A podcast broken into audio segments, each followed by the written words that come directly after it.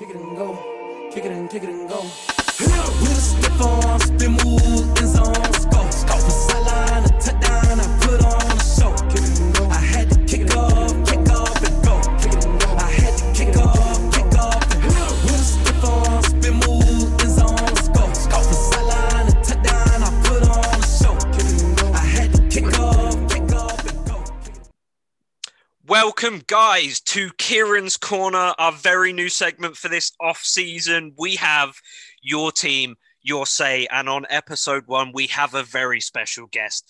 Not only is he the lead singer and guitarist of the hottest rock band in the U K, the No Good Sons, he is also the lead singer-songwriter for Colorado Blues, the hottest blues duet in the U K. My friend and yours, Mister Kenny Waterhouse. How are you, friend? What's up? Yeah, man, I'm good. I'm good. Living the lockdown dream, but uh, yeah. We're cool, man. Thank you, mate. Honoured, you know, episode one. Blessed and honoured to be here. Well, you are the reason I'm in the position I am today. You got me into football. Uh, you're the reason I coach. You're the reason I'm allowed to talk shit like this about football constantly. So it's only fitting that my first, uh, you know, the first guest talking about their team would be somebody who got me into football in the first place. The Houston Texans, Kenny. I was going to say, man. Like, we got a lot to talk about, right? Episode one is going to be off the hook. Hey, you know, what can I say? Uh, I, I, I started with the, the Texans. I wanted something that reflects my music. Uh, all my music is blues rock. Uh, so obviously that comes from the lights of Texas. So you're either swinging Cowboys, that's uh, you know, swinging Dallas, swinging D's, or the Houston Texans. Uh, for me, it's all about Texans, you know, J J Watt. We'll get onto that. But yeah, we're good. But before we talk about what drew you to this team, let's talk about last season. How do you feel about last season? Uh, well, let's start at the beginning with Bill O'Brien getting rid of uh, DeAndre Hopkins, because I think that really started the, the monumental collapse that you guys had this year. Uh, it really, well, you say that, right? Don't get me wrong. Trading away DeAndre Hopkins, you know, and, and what? Getting David Johnson as a running back, as a replacement. It's like, you know, somebody's saying, I will give you my, uh, you know, my Dodge Challenger uh, if I can get a Pontiac or, or, you know, if I could get like a Skoda in return, you know? That's like, what's up with that? But let's not forget that it's not all going to be about Bill O'Brien, okay? And this is something that I do want to, to, to stress highly. You know, Bill O'Brien has been planting the seed for the last, I don't know, two, three years, the demise. Bill O'Brien getting promoted off the colossal implode when you're twenty-four nothing up against Kansas City in the playoffs uh, and to implode the way we did to then get promoted. It was just like, man, there's there's a lot of names that float around, you know, whether it's going to be, you know, Jack Easterby, uh, you know, the snake that he is and, and how he's wormed his way up to the top. And, I mean, he must be sucking off Cal McNair on a regular basis because his missus looks bored as hell. So, you know, Jack's got to be in on that all day long. But the buck stops with Cal McNair. You know, The, the the craziness, the, the the lunacy of that trade, you, you've got to think, who sanctioned that? There's no way Bill O'Brien went, you know, we just blew twenty-four nil and we've just got like tanned by the Kansas City. By the way, I've just gone and uh, traded away DeAndre Hopkins and I've got a Skoda in return that can average two point five yards on a good day. And Cal McNair was like, yeah, all right. By the way, you're getting promoted. Well done. that, something something is rotten in Denver, and I ain't talking mile high. I'm talking really stinks in the back office there. And it comes from the top. You know, don't get me wrong. I hate Bill O'Brien. I hate his play calling. I hate his playbook. Uh, it was stagnant. You could tell when when Deshaun wasn't listening to Bill O'Brien, and he would he would do his thing, and he would play like he did back in the day at college football. You know, that was Deshaun when he's bust, you know, playing those moves, playing those screenplays. That's college football. That's what he knew, and he played his way. Bill O'Brien is way too conservative. So I'm happy that he's gone. The trade of Hopkins, as you said, let's talk about that. Everyone thought we were going to tank in our offense. Everybody thought, you know what, that's it. You've traded away his, you know, number one wide receiver. Uh, you know, but then you look at the, you know, the the the, the tools that he had. Okay, you still got Will Fuller when he's not popping performance enhancing drugs. You know, right at a critical point of the season when we really need a full arsenal of uh, wide receivers. Yeah, Q T, Brandon Cooks. A lot of people slated it when we got Cooks, right? I thought, all right, if we haven't got Hopkins, we've got Cooks. Yeah, he's pretty pretty good, man. You got Will when, he, when he's conscious. Yeah. But then you've also got, let's let's talk about, um, you know, you got, you got uh, Darren Fells as well, man. Like he, he played some pretty sick moves as well throughout the whole season. You know, just when you think everyone's marked up, bam, Fells comes out. We lost DeAndre Hopkins, yet Watson still ranked number one in passing yards. What was it, about four thousand eight hundred? four thousand eight hundred twenty-three yards. He never had yeah. a game, but he only had one game all season where he threw less than two hundred yards. Ex- right. Last year. Okay, last year he threw three thousand eight hundred yards. This year without, you know, that's the caliber of Deshaun Watson. You take away his number one wide receiver. And, and to think as well that when you're limited, when you know your game, your games, when your offense is about the running and the passing, if you can't run the football, I, Uh, most games, he actually got more running yards than our running back. he, so, I, I don't think anyone's like. I don't think think anyone's ever going to argue the fact as well that in terms of talent, Deshaun Watson is a top three quarterback in the league. In, in terms of talent, he's up there with like Patrick Mahomes and Aaron Rodgers. Yeah, without a doubt, man. If if Deshaun Watson, I know I go off piece slightly, but if Deshaun Watson had the tools that he, you know, that Patrick Mahomes had. If he had the tools, pretty much any team, uh, you know, chuck him in the Titans, that would just be, he'd have the running game, you know, Derrick Henry, and then you'd have, you know, A J Brown, and it starts to ignite. The fact is, the Houston offense this year was pretty good. Everyone thought we would tank. He got his highest percentage of completion, seventy point two two percent. He threw thirty-three touchdowns and only seven interceptions. thirty-three touchdown passes is his highest in his N F L career. Seven internet, uh, seven interceptions, sorry, is his lowest in his N F L career. So the trade of DeAndre Hopkins, crazy, madness, highlights the situation going in the back office, but didn't hold Deshaun back. Yeah, I think even, even if you kept Hopkins, I think maybe you're looking at M V P season for Deshaun Watson. Because I think the main thing that hurt him was not having the wins. And while Hopkins is only a wide receiver, you've got to see how much that opens everything else up on the field. When you've got a guy like that on the field, you've got to keep your best corners on him. You've got to have your safeties bracketed on him. You've got so much to look at with just that one guy on the field. And we saw it with the Cardinals. He was leading yards throughout the year, but also he was opening up other parts of that Cardinals offense due to the fact that he was just on the field. So I, I think that was one of the stupidest fucking trades that's ever been made in N F L history. I'm, I'm going to be honest with you. Mate, it was. It was ludicrous, man. I mean, I've, I've never seen anything so uh, insane. Uh, that was uh, bullshit. Like, one hundred percent. Let's, let's not beat around the bush. Yeah. Uh, uh, but again, you know, it's not just the, the, the Hopkins trade. You look at the other people around the organization that were suddenly getting booted. And then it transpires that Easterby was like, you know, you you got people who've been there for years who've got a really good rep with the team, but apparently there's this coach of character, yeah, right, character in my ass. Like he turns up and starts ousting people while sucking his way off to the top. Yeah, well, he that... burn when Bill O'Brien was fired, and he probably had a hard on walking down to Cal McNair's office to be told that, nah, you ain't going to be managing the team. It's you know, we're gonna get. It was just.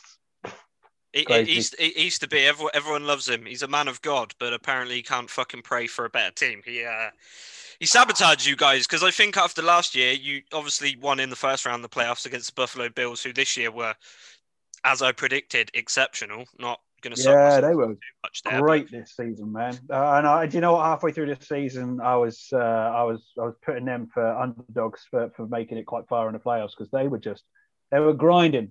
They were grinding. I, I had them win the Super Bowl from week one. And uh, they had they put up a very, very good match against the, the Kansas City Chiefs because they played the defense the exact way the Bucks did. They just didn't quite have the personnel or the guys with the football I Q to, you know, switch up assignments on the fly. And I, I think that's what hurt them in the long run. Patrick Mahomes uh, or no, we can see he can easily be shut down now. But let's let's talk a little bit. Take take it back further than this season. What what originally drew you to Houston? Oh man, the Texans so, specifically. Yeah, I think like again, it, it goes back to the musical roots. Uh, so I, I, you know, being a, a blues rock guitarist, um, and I've had this really unhealthy relationship of always wanting to go to Texas, which I finally went to not last year, the year before. Uh, I went to Austin the first time, which was just the bomb. Um, In fact, yeah, that was my, my first trip to the States, uh, and uh, we, we delayed our flights by a day. We flew into Denver because my missus' friends live in, in Colorado, and uh, we delayed the flights because we were supposed to fly on a Thursday night.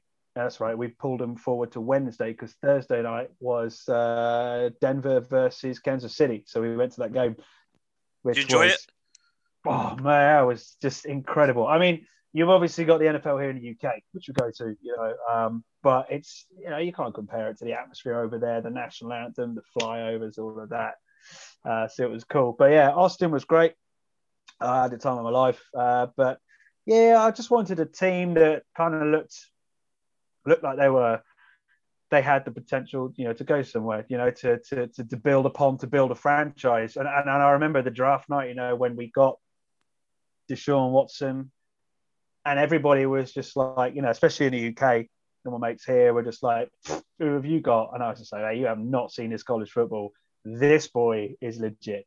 He is going to be the next big thing in the N F L.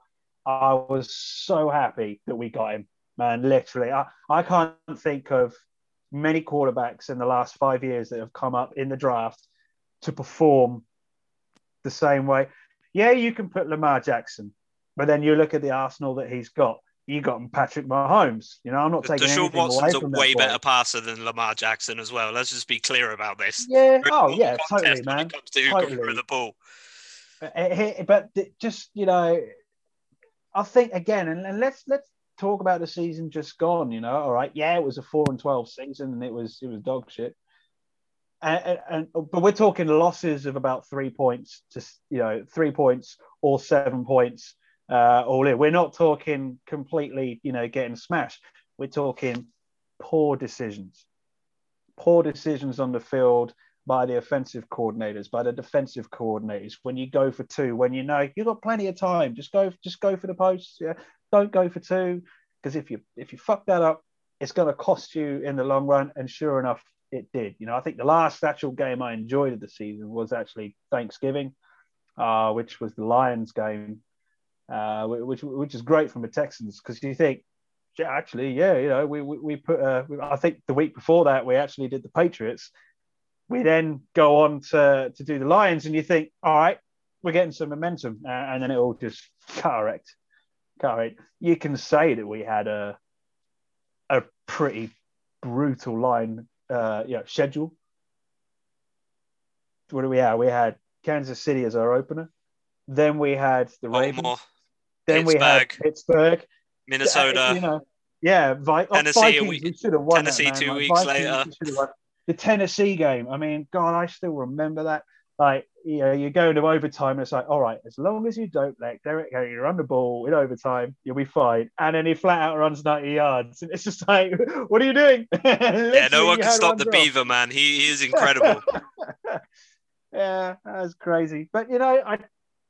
Yeah, the, the history of the Texans, obviously, it, you, and everyone talks about the Oilers, you know, but the Texans, relatively new franchise, they looked exciting, uh, but there was a, a very short-lived honeymoon period of that.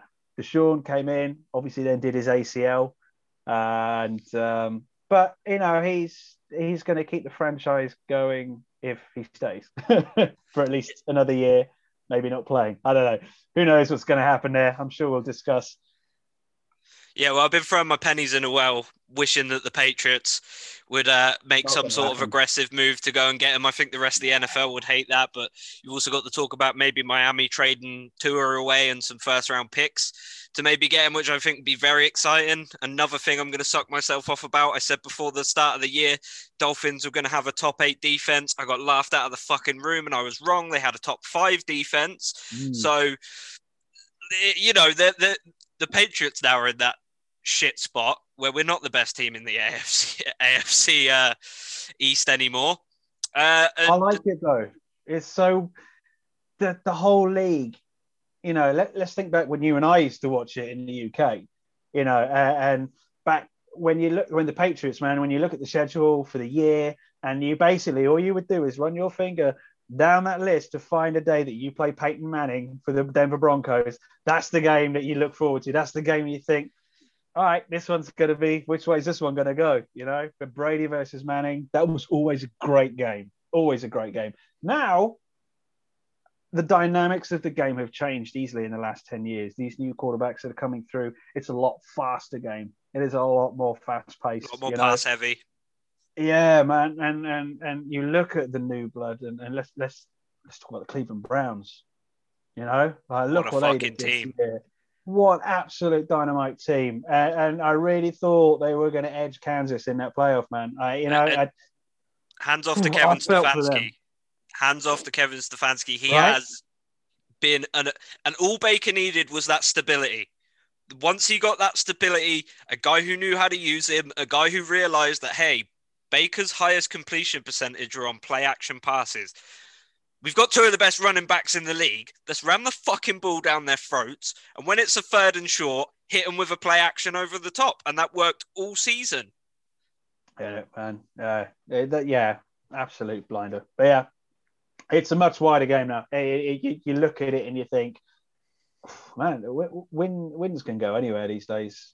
You know, I I think only I, out of all the weekends, I had one weekend where my accumulator came through. One weekend and that was it. You know, the rest of it would just be like, I did not see that coming. Right, well, that's, that's the thing I remember. We'd be sat in the monument with, with some chicken wings or whatever and, and, and the beers in and everyone yeah. sat there see, seeing what their accumulator is going to pick up. And I remember ve- every, many a weekend where O T was getting fucked by his own Jets every single fucking weekend. yeah, and he never man. learned. He always hedged bets on the Jets. I was like, come on, man, you, you know better than this now. But... Yeah. Uh, This is the thing we talk about on the podcast. We are a U K-based company. Even though I am living in Cincinnati right now, everyone else is U K-based. And we were talking the other day about how rabid the U K fan base is. It's not like in America where you will get somebody who will put the game on in the background and sort of like half pay attention. Every U K N F L fan is a hardcore fan. They rep their team and they go to as many games as possible, despite how expensive it is at times. And how do you feel like the N F L has progressed in the U K in the last like five, ten years since you've been watching? Have you, how have you seen the game evolve? Oh, man, so like you, the easiest, so the easiest way to tell straight up is um, you look at the attendance and the amount of games we have in the U K. When I first started going, I think my first game was the San Francisco forty-niners versus the Jacksonville Jaguars. That was game two of two. And then it started upping, you know, and I had season ticket, you know, a couple of us had season tickets. It's No Tree, O T, Louis, me. Uh, so we would go. And then I think it got a little bit silly when you paid, I think it was like one hundred twenty quid for three games, which is amazing considering the Broncos game cost me one hundred fifty bucks per person. But you know what? It was worth every dollar. Um, but when they had the three games and you had Wembley, Twickenham, and then back to Wembley. And uh, they gave me my Wembley seats for eighty quid. So that worked out, yep, forty quid per game. So yeah, anticipating forty quid for, for Twickenham. And they went, no, we want one hundred quid for that one. It's like, so if I don't pay it, I can't then renew my season ticket. It was a bit, bit of a dog shit move, really. I wasn't too happy, but yeah, it is what it is. But I've noticed as well over the years that you find less and less people saying, oh, you know, can't imagine them being much of a fan base in the U K for, for N F L. I, even in Newbury, uh, I got a couple of people that wander around here with Green Bay uh, beanies. There's a Pittsburgh fan running around. Obviously, you've got our crew. Uh, you know, we've got Eagles, Jags, Ravens, Jets. You know, it, it's, even it's Dan bigger. Foote's a Pittsburgh fan. Yeah, that sort of thing. Like, I know, I know, I know. I joke about it uh, to him a little bit about how shit the Pittsburgh were at the end of the season, but you do have quite a diverse fan base, and when you go to the games at Wembley and Twickenham, American fans might not really understand, but it's not fifty percent, you know, one team, fifty percent the other. Everyone's wearing their colours. You you yeah. walk down to go find your seats, and you'll see Bucks, Chiefs, Green Bay, Jets, Giants. You will see every single. You see every no trouble. Yeah, and that's no the difference trouble. As well. Like, there's, there's no trouble. I, I, I will put my hand up because it was my first game. But when I went to the uh, Denver Broncos versus Kansas City Chiefs, you can guess what shirt I was wearing. Right? You weren't. Yeah, it was, man. No word of a lie. I went wearing a Texans jersey. Now, not only were they confused because they was a Texan fan doing at the uh, the Mile High game for the Kansas City game, and then when I started talking, it's just like, this dude's English. Like, yeah. So I'm a Brit. Wearing a Texans jersey in Colorado at a Kansas City game. Imagine how I felt when I went to watch the Super Bowl and the night before I'm in a bar in Atlanta wearing a twenty-eight to three jersey. Yeah. That was, well. uh, that didn't go down well, mate. I'll tell you that much. They thought I was brave.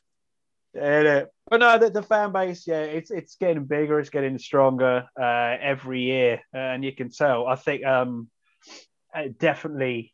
It's encouraged the new uh, N F L channel on Sky um, because it's now just twenty-four seven N F L, although I have managed to record about forty-eight games for the off season. So I can Crack just put it. on any, any game I want.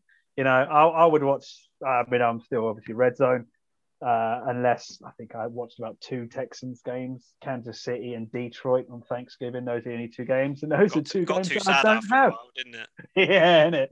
um, but yeah, uh, the fan base is getting bigger. Like I said, Sky Sports introducing that channel, which is brilliant. Um, uh, and just, just I'd see more and more people, even around Newbury, with, with N F L jerseys and stuff, man. So yeah.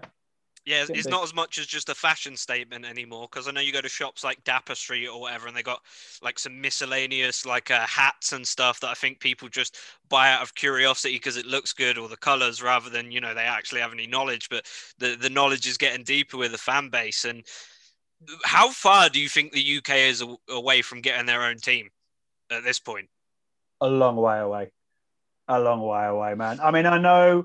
There were there was talk and there were ideas floating around for quite some time, man. I mean, we're talking about five years ago when there was all the talks of the Jags actually being, you know, a U K franchise. You know, you had the owner of the Jags then trying to buy Wembley when it was out of lease from the F A, uh, from the F A, uh, from, from the football. Um, and then that all fell through at the last minute. There was a lot of backhanders there, though, I'm telling you, because um, that was... I mean, that was a sweet, legit deal, but yeah. yeah it was a billion um, pounds. That's a lot of fucking money.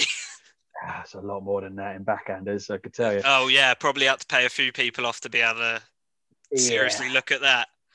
But the, yeah, I I think we're a way off, and you've got to look at the logistics of it as well. I mean, I, I just can't see how it's going to improve. I mean, if they do that, what are they going to do in terms of the N B A? You know, we get the N B A over here once a year. They two years ago they just introduced the uh, Major League Baseball, uh, and, and we had the Yankees versus the Red Sox game over at you know the Olympic Stadium. It was supposed to be last year as well as the second year, but obviously with the uh, Cronizel. Um, but yeah, it, it, you know, if if you introduce that, I think it's going to spoil it. I think it's going to taint it slightly, and don't get me wrong, it would be great to have a franchise and you could you could go all the time and go see one of the teams fly over, and, and let's not kid ourselves, there is enough money in in, in the National Football League for, for people to afford to to come over and do their thing, you know, do their jam. But I just I think it would ruin it. You've got to have something to look forward to, right? And for me personally, I look forward to the U K games, you know, that time of year when you think, yeah, I've got a bit of, you know, spare bit of uh cash, I could probably float a, a second-hand ticket or something and uh, go up and see if what seats I get. And, yeah, I think so, permanent. No. no hope of the old England Patriots then. Never going to happen. Yeah, it's just it, it is exciting to see the game evolve in the U K, and we see it all over Europe now. There's professional leagues popping up everywhere. We see it in places like the Netherlands and Germany and Italy. They've all got fairly well established leagues now, to the point where players are able to get paid and able to earn a substantial wage. It's not N F L money by any means, but they're earning more than what the average person earns in a nine to five, if not the same amount of money. Uh, and we're getting there with the U K side of things as well. Britball, that's a very big thing we talk about on the show. Proceeds of the book that I've told you about are actually going towards developing Britball in the U K. Um, so do you think once we see more development from the N F L Academy, we see guys like George Reynolds coming up, Fred Pellin, also a guy who's just been recruited to North Arkansas State by the name of Cedric Traore, is a massive wide receiver at six foot four. Do you think now that we're getting more talent like that, and obviously guys already in the N F L like Efe Obada, Obi Melifonwu and guys like that, do you think it takes that many players to be able to have the U K team? I'm still not sold on it, man. I, still, I mean... Yeah, but you, you, you, don't get me wrong, right? There's, there's, there's, there's, uh, te- as you as you know, man. There's like teams in the U K already. You know, there's, there's, there's fo- American football leagues in the U K. These guys are getting so good that they're actually, you know, flying over to go and play in, whether it's college football, and then going on to play, you know, straight into the N F L, like you said. But I don't think it's going to be a case of is the U K going to become like a source of breeding ground for these future players, you know? Don't get me wrong, I think we're going to see a lot of players going over, but I don't think it's going to be enough to form a U K team, you know? And I don't know, I just don't know what it would do to the league. I, I can't think of the bigger picture as what it would do to the league, you know, in terms of the, the amount of teams. And because, okay, you get one over here, you're going to have to get another one in the States, or you're going to get one in Europe. Don't forget, whilst, I mean, what about Mexico? You know, they had a couple of games on, on their little world tour down in Mexico. They're gonna and get Canada. Like, yeah, exactly. They're going to get, like, teams up in there involved. And then it's, is it still the N F L? Are we, there, are we then talking about more of a, a, a, a Champions League-esque style? Well, that's the thing, when you look at it, the N F L is very unique in the fact that it's the only professional North American league with no Canadian teams uh, and no minor league system. Because you go to M L B, you've got guys like the Toronto Blue Jays, you've got Edmonton Oilers in the N H L, and then in the N B A, you've obviously got very recent championship winners in the Toronto Raptors. Uh, so I think Canada will probably get a team first, but then they're also competing with the Canadian Football League, which is it predates even college football in the U S, because uh, our Uh, learned viewers will know that the Canadians and the Scottish actually invented American football, not as we know it today, but they were first to play the, the certain rules they have now nearly two hundred years ago.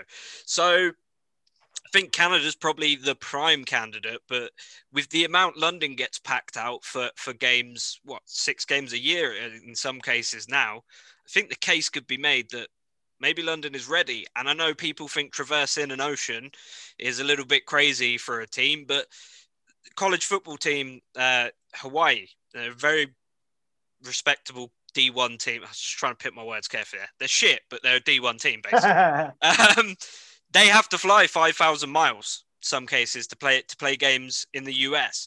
So I don't think it's out of the realm of possibility that a, a British team could make it work, but they definitely wouldn't be able to play eight games a year in the U K unless there was some serious infrastructure put behind that. And obviously not all players are going to be willing to spend eight, ten, twelve weeks abroad every year away from their families, or have to uproot their families and move them, especially American born players. Say if you, you're like a player from Florida or something, you're not going to have to want to uproot your family and move to a different part of the world, rather where you could just move two, three states away. So I think We're prob- I, I think personally we're ten years off, but it, sound, it sounds like you're uh, thinking more twenty years.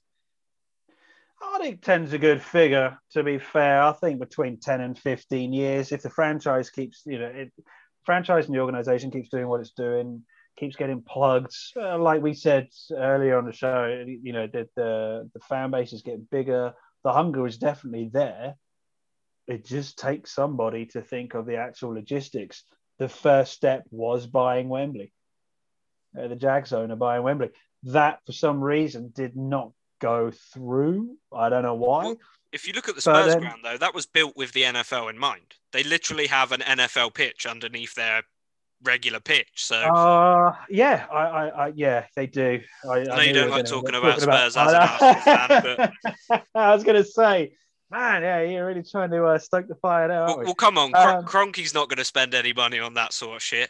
He's just, he no, just went no. out and got Matt Stafford. So uh, I don't think he's going to want to spend any more money. No, I can see it being a quiet summer for Arsenal this year, that's for sure. But uh, yeah, yeah. Good move, though. Good trade. Oh, that was a very good move. It was the smartest trade great. he's ever made. Yeah, it's, it's going to be a, it's going to be a good one.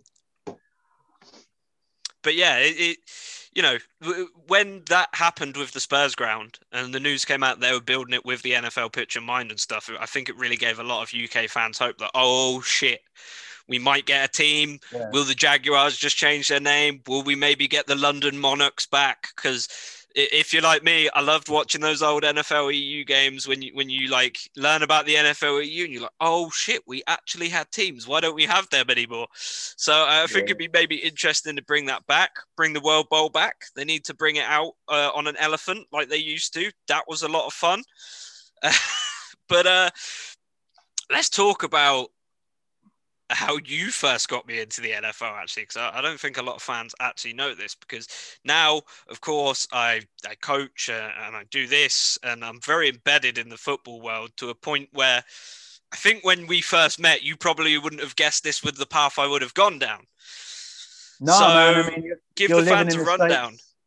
Mate, I have slept and drunk a lot since those days, so I'll let you take point, because I'm like, do I even remember? I remember the first time we met, and obviously, yeah, but the actual flows of the conversation and the style, man. All I know is that I'm, I'm, I'm, I'm proper jealous, man, because, like, you know, lifelong dream to live in the United States and, and uh, you know, do what I can, you know, musically or, or whatnot. And uh, and like I said, here you are. When we met, you know, you weren't you weren't massive on the football, and and then here you are now, like you said, coaching.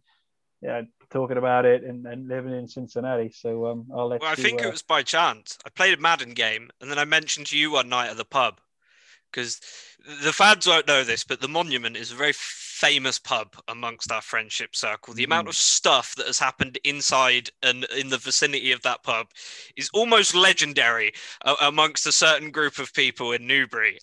And I think one time, like... you always were, you were drinking a Budweiser and your whiskey or, or your moonshine. That was a particularly raucous night when you brought moonshine to the pub that yeah, tasted like apple that. cinnamon. And I was like, oh shit, this is the real oh, deal. Yeah, yeah, it was the apple pie moonshine, wasn't it? That was, yes. yeah. I remember. But I remember one night, it, it'll be fine. Yeah, I you'll love it. I mentioned to you Madden, because we had each other on Xbox or whatever, and I could see you play FIFA and that. And you mentioned, how, how are you finding it? I said, ah, bit confusing. I'll probably get the hang of it. And then like a couple of weeks later, you mentioned you had some old football gear you could give me, because uh, I, I hadn't picked a team yet, but I said, I'm from England. I probably picked New England, knew fuck all about them. Uh, and you gave, you all sold right. me a Brady jersey and a couple hats, which yeah. I still have to this day. And then that was it. The second I had them, I just immersed myself I- into football. And here I am six, seven years later, sending kids, you know, trying to get kids to go D one and then writing about football, podcasting about football, making uh, videos about football. Just my whole life is football. Even at this point where I'm sat recording, I have a football. So we've both got Wilson College balls. Hey, fantastic. Uh, this, this is where I work. Uh, so this is actually my, the music room. This is uh, where I work, but uh, it's my, uh, Most most meetings, this this just right when people start talking, annoying me. It's just like my stress ball. It's my stress relief. Yeah, but I, I went from um, knowing nothing about football to my autism kicking in and me knowing fucking everything about football within the space of like two years. Like and then Rain Man of uh, N F L. Yeah, even the mustache. And then a, a few years later, it progressed into me coaching people and then writing about football, podcasting about football. I'm not going to mention it too much, but I've got a book coming out soon with the college fo- football podcast guys. So I need to thank you, really, for just you giving me that push after I gave you the offhanded comment about Madden about getting me to the position I am today, because I wouldn't be in America without um, everything that's happened. So I am eternally grateful to you. Oh, man, bless for, you. For, you know, cool, putting cool, me man. in this I mean, position. It's uh, it's funny where our paths lead us, right? Yeah, it really is. It's uh, nah, man, those were mad days. The, the moonshine days, they were. Whew. Yeah, uh, there there were a few nights where uh, I don't remember getting home. Yeah, where uh, we've we've had people like Simon smoke half a joint and pass out in his bar stool, or you know Phil and Dan have fought someone in the street, or Neil's got too drunk and fallen asleep on the floor in the like. The amount of fun we had in that bar was fucking unreal, and it was the most cramped, piss smelling bar that I've ever been to, but it's the most character and most fun I've ever had in a bar. And when they renovated it and they gave us that back room to basically watch football in, it was yeah, fucking man. amazing. That was those, yeah, yeah. The N F L days, you, you get all the wings and then uh, all the food and everything. We uh, used to congregate every Sunday to watch the games, and so like Tristan would have his uh, tablet with him so he could have Red Zone on, or like the Baltimore game, and like yeah. I, uh, I love the. Good. I think one of my last memories of watching a football game in the U K was, I'm not sure if you came to the walkabout with us for the N F C Championship game with the egregious call with the Rams versus the Saints. And they, they oh, closed the kitchen. That weekend. They closed the kitchen. I was with like O T and Dan Foote and Jake Morris and all that. And they closed the kitchen and I said, hey, I'm fucking hungry. I'm ordering Domino's. I'm ordering wings. And there's like, you can do it, but when it gets here, just pour it in one of our buckets that we serve the wings in. Now, that was yeah. one of the last sort of uh, memories I have of it there. I was I was so drunk that night.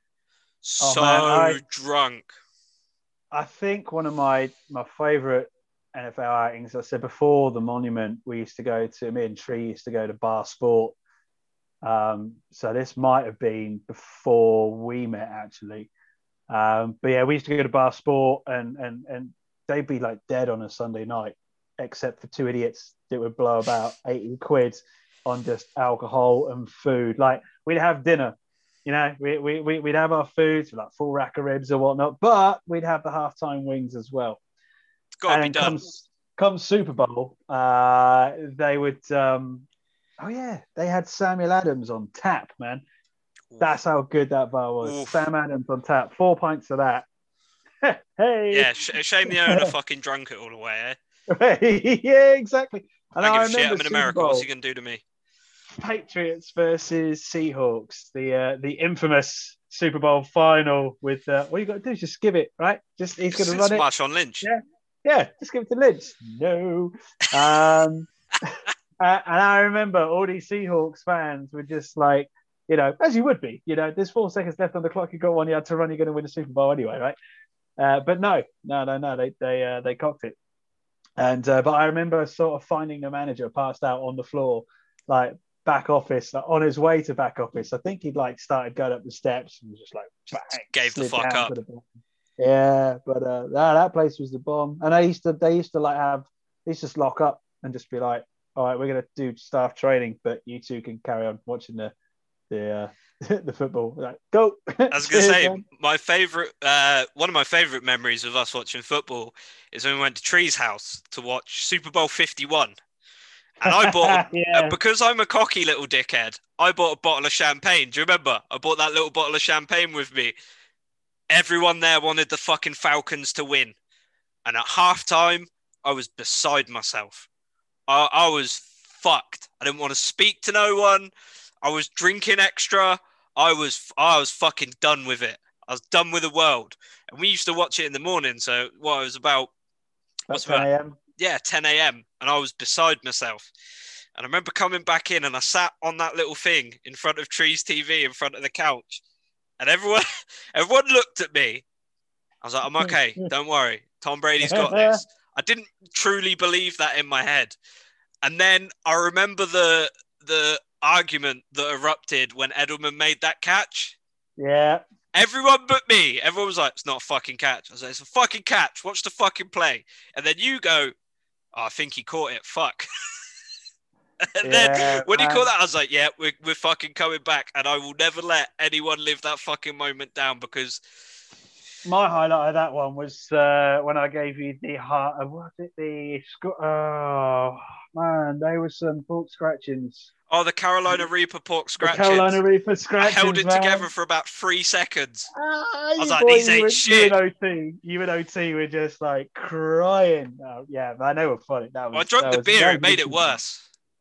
Yeah, don't don't ever do that. No, and then O T tough. Went in for seconds. Fucking idiot. Yeah, Luke. I had uh, first time I had them, I had about six in one go, and then I had to like sit down because I went so lightheaded. I was like, I'm literally got to sit down before I fall down, man. Did you get Steve to try them in the end? No, man, he wasn't having any of it. I remember uh, I gave one to uh, Biker Dave, and he had um, the end of the pack, so he did the old tip the packet up. Oh, and the dust did. all went in his eye. And then He's the next time now, I saw legally. him, yeah. And uh, yeah, next time I saw him, he was in the toilet and his eye was just like bulging, like looked like something out of Total Recall, man. I'm like, whoa, you don't yeah. want to do that, mate. Uh, as we get towards the end of the show now, we'll, we'll sort of take it back to, you know, everyone's going to be enjoying these crazy anecdotes about me almost crying at a Super Bowl and the the Patriots potentially losing a yeah. game, which this season has become reality more than a dream. Uh, but what do you think the future holds for the Texans organization, and what can they do to get back on track? Well, man, the first thing they got to do, let's not let's not beat around the bush, right? David Culley's got a lot of work cut out for him. He's got to convince Deshaun to stay. Not only is he going to, you know, convince him to stay, it's all very well people saying like he's under contract to stay. He might sit it out. He don't care. It's not going to devalue him. It's just people are going to get him for, uh, you know. So David Culley's got a massive, massive job, as is Nick, you know, Casero. He's he's got a lot to do. If they can talk to him and calm him down and and and and and, and, and do all that. Let's not forget there's two sides to it, because he is under contract. He is young. He can go very far in the N F L. What he does now will actually determine what kind of teams would think about him. You know, if if if if, if he does refuse, if he does plan to sit out, what's that going to say to another team who wants him? If we don't give him what he wants, he's just going to play it like he did back in the days of the Texans. I'm not saying he's in the wrong, because I'm with him, because I'm furious with the with with, with Cal McNair. He knows nothing about uh, running uh, an N F L franchise. He inherited it from his dad. He clearly doesn't want it. Let's give it to somebody who clearly does and wants to stress how important the Houston Texans can be. We finally got a franchise quarterback. We're making plays. Bill O'Brien's gone. That damage is going to take about three years to repair. I'm talking cap space. I'm talking, you know, draft picks, everything. Draft picks, the whole lot, okay? Yeah, what have we got to improve? You've got to improve your O-line. Yes, they did a lot better last year protecting Deshaun than, you know, uh, the previous two years.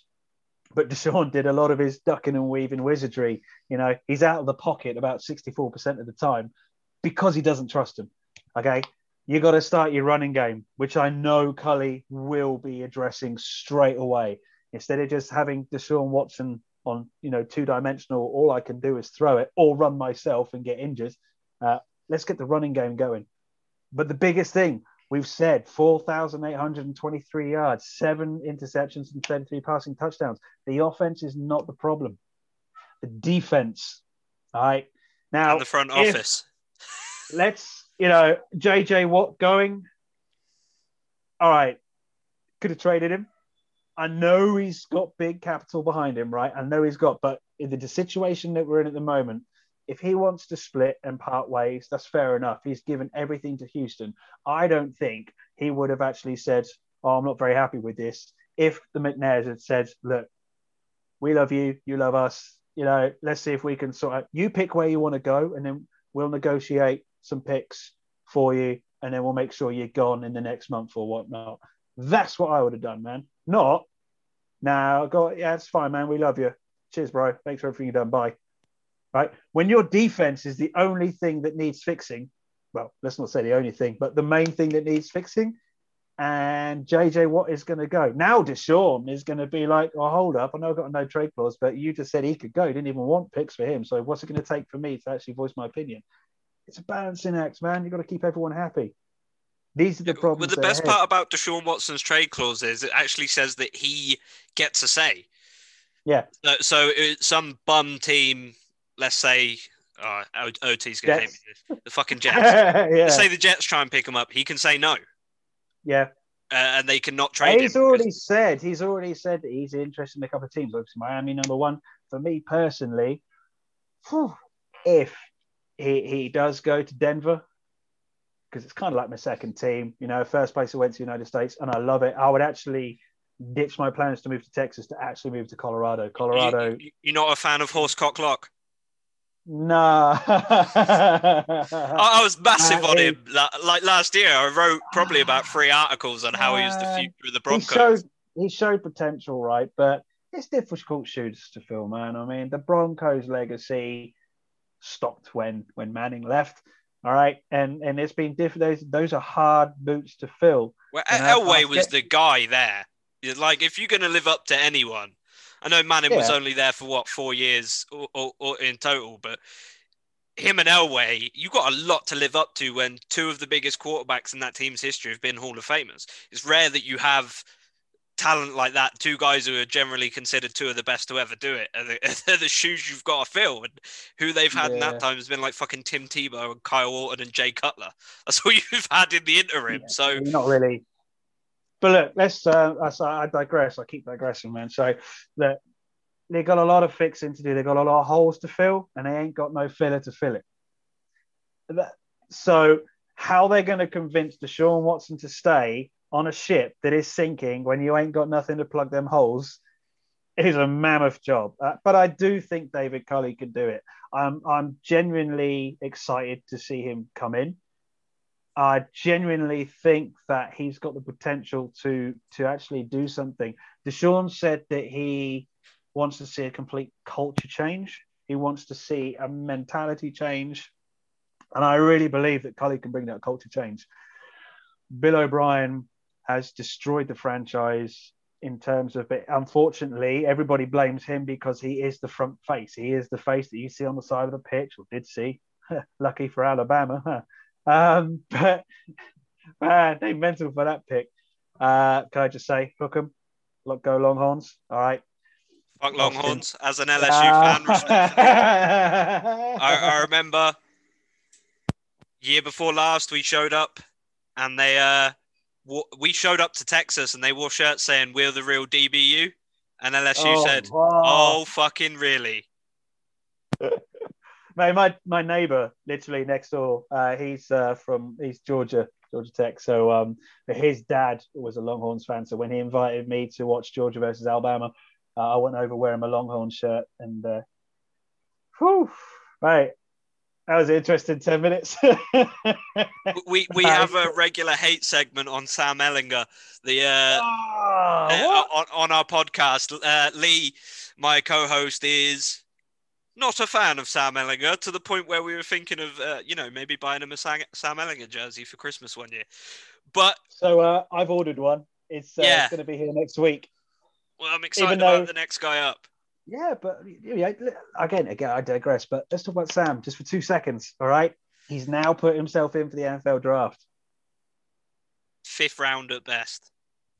But if the Broncos could pick that up to replace Lock, He's not. I, he's, I would, he's not. He's not a patch on Lock.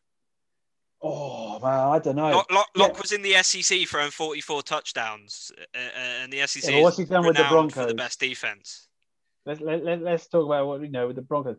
What was uh, Ehlinger's uh, pass rate season just gone? sixty-four percent sixty-four sixty-four point two percent Pretty good stats for, for, for college, man. And I, I I know N F L is a whole different beast, a whole different league. But I would I would, I would dig to see uh, to Ehlinger to, to, to actually go see him at Broncos, man. That would be that would be boss. I think they could build on that if they've got that, that in the fifth round. You know, I think you're right. I think fifth round pick at best. He's no, you know, Baker Mayfield, Mahomes, or whatnot. But yeah, I think he'll do well. He's also no Deshaun Watson. And the big part of this is he's twenty-five years old. He's only a fucking year older than the best quarterback in the league right now. And Joe Burrow, shouts to my boy, Big Dick Joe. He is only a year older than Joe Burrow, and he has four years experience now in the league. And uh, given the way quarterbacks play and how long they can play, you're potentially looking at another fifteen years. It, him in the league, maybe a tiny bit less, but do you think that the, the Texans can potentially, if they coax him to stay, they can rebuild and become a Super Bowl team? Because you clearly have a top three yeah, quarterback in the league, but doubt, it's man. everything else that's fucked. If they keep hold of Deshaun Watson, man, the sky's the limit. Let's not forget that the offense isn't the problem. The defense was, all right? We just shipped in too many points, okay? We've got to work on our, on our, you know, on our safeties. They've got to work on, on, on, on that secondary. But I think David Culley will really do that. Nick Cassero, right? He's quite a hands-on guy. You know, I hear reports like saying he's down there on the training pitch. He's the one putting the cones out, you know, on the phone, making deals, and then he's back and, and, and doing this, that, and the other, right? He, he's a hands-on guy. That already is a culture change that Deshaun Watson's talking about, yeah? If they can sort their defense out, stop shipping in so many points and just let Deshaun do what he does with the tools that he has. I know we're talking about, you know, potentially is Will Fuller going to go or not? You know, are they going to? But now that they've freed up a little cap space with uh, with J J going, it's not impossible to say that they may actually retain Fuller, you know. I think you grab Chris Godwin in free agency to give Deshaun a, a reliable number one. Mm-hmm. You go after maybe a half-decent running back that you could probably pick up in the draft.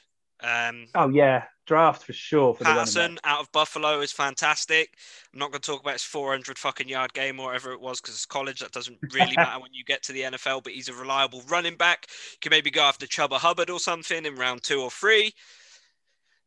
You got so many options. And in terms of defense, the scouting I'm doing for the book right now, I'm on cornerbacks and interior defensive linemen. There are so many quarterbacks you can go after this year, uh, cornerbacks, mm-hmm. that can augment your secondary straight after the bat. A guy I've been looking at more than anyone else was Ifedi Melifonwu, brother of Obi Melifonwu. He's fantastic, and he's not going to cost more than a third-round pick at most. So you've got options, but Nick Cassero isn't really known for drafting. He's not fucking great. Yeah. His, la- his last three first-round draft picks were Isaiah Wynn, Sony Michel, and Nikhil fucking Harry. Now, Isaiah Wynn, solid, but injury-prone. Sony Michel never hit over one thousand yards. Nikhil Harry pretty much doesn't fucking exist, which is hard when you're a wide receiver six foot four. So he needs to smarten up his drafting a little bit, and I think the Texans are in a very good position if they can do that, because Deshaun Watson is a piece that every team would kill for. If you're not the Chiefs or the Bills at this point, you want Deshaun Watson. That's that's just a fact. Yeah. Because there's the, the Bills are only rocking with Josh Allen because he's so fucking good and he's improved so fucking much. I said before the season, I was like, I've been watching his passing motions in limited things we've seen from camp, and he's definitely going to be better this year. And lo and behold, he was. Turns out I know what I'm talking about when it comes to mechanics. Who knew? It's like I've coached quarterbacks before. But you, you, Deshaun Watson, I think in not only my opinion, but a lot of experts' opinions, and I I'm an expert. I'm going to say it. Um, he is the most talented quarterback in the league by Patrick Mahomes. I don't think that's a, a debate because he has the arm, he has the speed, he has the athleticism. And we saw it at Clemson, and we've seen we've seen it at the Texans as well when he's not been injured and making up for the terrible O-line that's been put in front of him. I know last year he had Laramie Tunsil or whatever, but it felt like everything else. Like, it felt even the soul was stripped out of the team because of how defeated they were. And J J Watt said, I'm sorry for wasting it, wasting one of your years, yeah, but man. He is the key piece. All you need now is. is to try and acquire some draft picks, and you can rebuild this team. You've got average cap space. You've got some later round draft picks that you can really augment things with if you draft well. So I don't think the Texans all, are totally lost. It's all going to go down to two things. It's going to go down to keeping him, and it's going to go down to the drafts. Uh, yeah. I try, you know me, man, I always try and see light on both sides of the coin. If we decide we're going to trade him, even though we're not. Cal McNair has said, you know, it's not going to happen. And let's not forget, I know he officially requested a trade. He's not got it. He's not stupid. He's an athlete. He's not going to want to sit out for a whole year. He will play. I don't think Deshaun is the kind of character. I, I, I hope I ain't wrong. You know, let's not. I've I've read up on him. I've got his book. Yes. Passed it on. All right. Straight up when it came out, I was there. He's humble. He's worked so hard to get to where he is. One shit year, he is not going to just throw in a, you know, throw the toys in. He wanted to be involved in X, Y, and Z. He didn't get it for whatever reason. That, as well as all the other ridiculous things going on behind the scenes, is down to a man who simply does not know how to manage a franchise football team. But if you bury that, if you're an athlete, all right, Christ, if the Arsenal fans were listening, you know, Arsenal players acted like Deshaun Watson, right? There'd be no Arsenal football club for the last five years. Yeah, true. if, if they, right? These guys want to play. They get paid, but they want to play because they're athletes. Deshaun Watson's not a guy who just wants to earn dollar and do nothing. I, I do not believe that for a second. If you read his book, man, he earns his corn. He does everything that he can to be the person that he is. Right? I love the guy. I generally do, man. I think he's a straight up decent human being. I think he's up there with the likes of J J Watt in terms of human beings, the way he is. Uh, and, and he's earned this spot. He will bring greatness to, to Houston. I hope that he does stay. Uh, and if he does, I think in the next three years, three, we will see a Super Bowl ring in Houston. If I, he stays. I, I think that's a very reasonable assumption as well. Well, this has been Your Team, Your Say for Kieran's Corner this week. I have been your host, Kieran Patterson. You call me all the names under the sun. You can call me Wave Chappelle. You can call me Vanessa Hutchins. You can call me the freshman phenom, Horsecock Lock, Big Dick Joe, whatever you like. And with me has been Mister Ken Waterhouse. Give us your socials and any upcoming projects you have coming. Hi, man. So, um, firstly, humbled and blessed to be on the show. Thank you very much, man. Really appreciate it. Um, I hope uh, people feel the, the vibe from the U K for the uh, for, for the N F L scene, and I uh, hope it continues to grow. Uh, as K P mentioned, uh, uh, frontman, songwriter, and guitarist from No Good Sons. So we we did drop our second album last year, uh, Sin Reprisal. Bunch of idiots, because like we should never really. Here's a top tip. Here's a top tip from your Uncle Ken. Never release an album during a global viral pandemic. All right. That is Uncle Ken's top tip. Never do it. Never do it. Um, but we are working on something else behind the scenes. So uh, keep an eye on uh, the No Good Sons. But we're on the usual platforms. We've uh, we've got some some professional, professional uh, videos up on YouTube. All right. Check it out. No Good Sons. Other band, Colorado River. Check that out as well. Me and the missus, blues. Oh, well, it's actually country and, and folk duet. It was a blues, as you mentioned, but uh, we we ended up writing all like country and folk. So it's just literally country and folk duet, uh, acoustic. And uh, we will be starting to write some stuff uh, and record some stuff on that as well. But um, no, that's it, man. Just uh, stay cool out there. All right. And uh, be cool to each other. You know me. I am the Himbo F ten Y on Twitter. Don't laugh at the name. That was my girlfriend's suggestion. Uh, at Full ten Yards and Full ten Yards C F B on the Twitter and Full ten Yards on the Instagram. We'll be coming at you next week. Me and regular stream commenter Kieran Cassidy talking about the Cheeseheads, the Green Bay Packers. We're going to see how pissed off he was about the way that A F C Championship game and see if he wants Matt LaFleur's head on a spike. But from Rob. me, that's everything. And I'll see you in the next one. Kick it and go, kick it and kick it and go. Little step on, step move.